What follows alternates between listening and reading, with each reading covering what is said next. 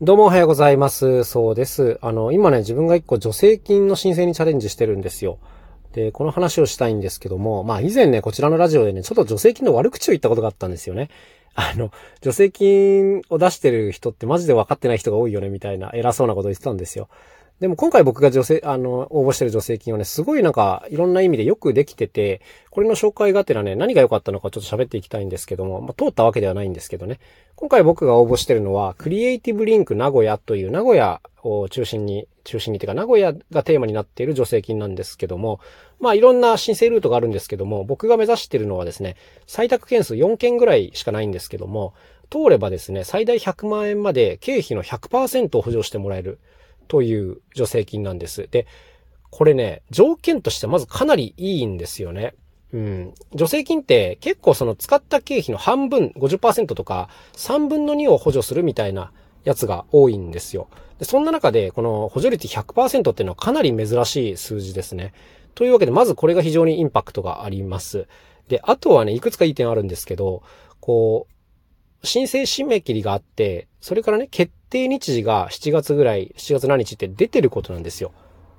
つまり、その時には、当落が分かっていると。これ当たり前に感じるんですけど、実はほとんどの助成金がそうじゃないんですよね。あの、申請締め切りはあるくせに、いつ結果が出るかが分かんないという助成金がほとんどなんです。こう、おかしいですよね。で、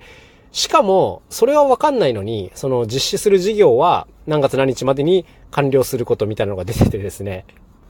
あの、普通に考えたらおかしいだろうっていうような条件なんですけども、まあ多くの助成金はそうなんですね。ただ今回のクリエイティブリンク名古屋はちゃんとその辺がはっきりしているので、まあそこをなんていうんですかね、デッドラインにしていろいろ企画が組めるということですね。そう、会場を抑えたりもね、その助成金が通るか通んないかで、あの、変わってきたりする部分もありますから、こういうの分かんないと困るんですよね。はい。まあ、これ当たり前のことですけど、それをやってくれるところが他に少ないんで、まあ驚きましたね、これはね。あとはなかなかいいなと思ったのは、事前相談とかがあるんですよ。で、これはあの、オフラインでもありますし、オンラインでもあって、これが Teams というのを使ってやるオンライン相談会なんですけど、こういうのがなかなかないんですよね。まあ普通の助成金ってのは結構全国対象とか、あの、対象が広いからできないからかもしれないですけど、今回のに関してはね、名古屋限定というのもあるのか、えー普通にこう予約が取れて、で、直接相談をすることができました。例えばこれってどういう意味なんですかとか、あの、こういう点を気をつけたらいいと思うんですけど、それって大丈夫ですか？みたいな。あの、そういう質問をいろいろしていけるわけですね。これかなりざっくばらに質問できるので非常に良かったですね。オフラインでしかやってないとね、いけないんですよ。だって助成金って通るか通んないか分かんないわけですよ。ね？それに対してめちゃめちゃコストをかけるってあんまりできないわけで、うん、一日休むとかそういうことはできないじゃないですか、なかなかね。こういうオンライン相談あるのはすごくありがたかったですね。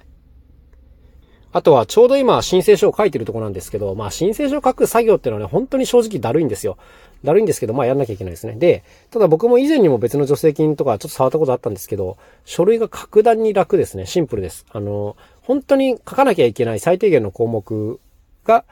えー、記入すればいいっていうぐらいになってて、まあそこまで大きな負担にならないっていうのがでかいですね。そう、なんか、これ本当によく思うんですけど、助成金もらってやる事業って、助成金が出なければやらない事業がほとんどだと思うんですよ。何にせよ。で、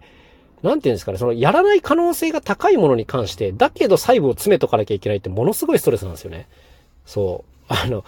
通らなかったらパーになるわけじゃないですか。でね、それに関してものすごい細かいとこまでいろんな人の了解を取って企画を固めておくっていうのはめちゃめちゃリスキーな行為なわけですよ。そう。だけど、他の助成金ではそれが要求されちゃうんですね。まあ、だから僕嫌で応募しないんですけども、そう今回のに関しては、なんか比較的こう、後から変更可能な点も多く、かつ、まあ、記入項目も少なかったんで、申請に対する負担が非常に少ないというのがね、いいところでしたね。なんかこの辺なんか、こう、プレイヤーとしての目線がすごいある助成金だなと思って、あの、いいなと思って応募してるんですけども、なんかみんなこうなってくれるといいよなーっていう、そんな感じがします。はい。まあね、もらえる立場で何を言ってんだかっていう感じなんですけども、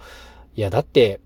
条件がめんどくさい助成金なんて誰も応募したくないですよ。ね。あの、しかもしても、事後処理が異常に面倒とかですね、もう、ネガティブな話ばっかりなので、まあ、そりゃ、あの、まともな人はやりたくないですよって言い方あれですけどね。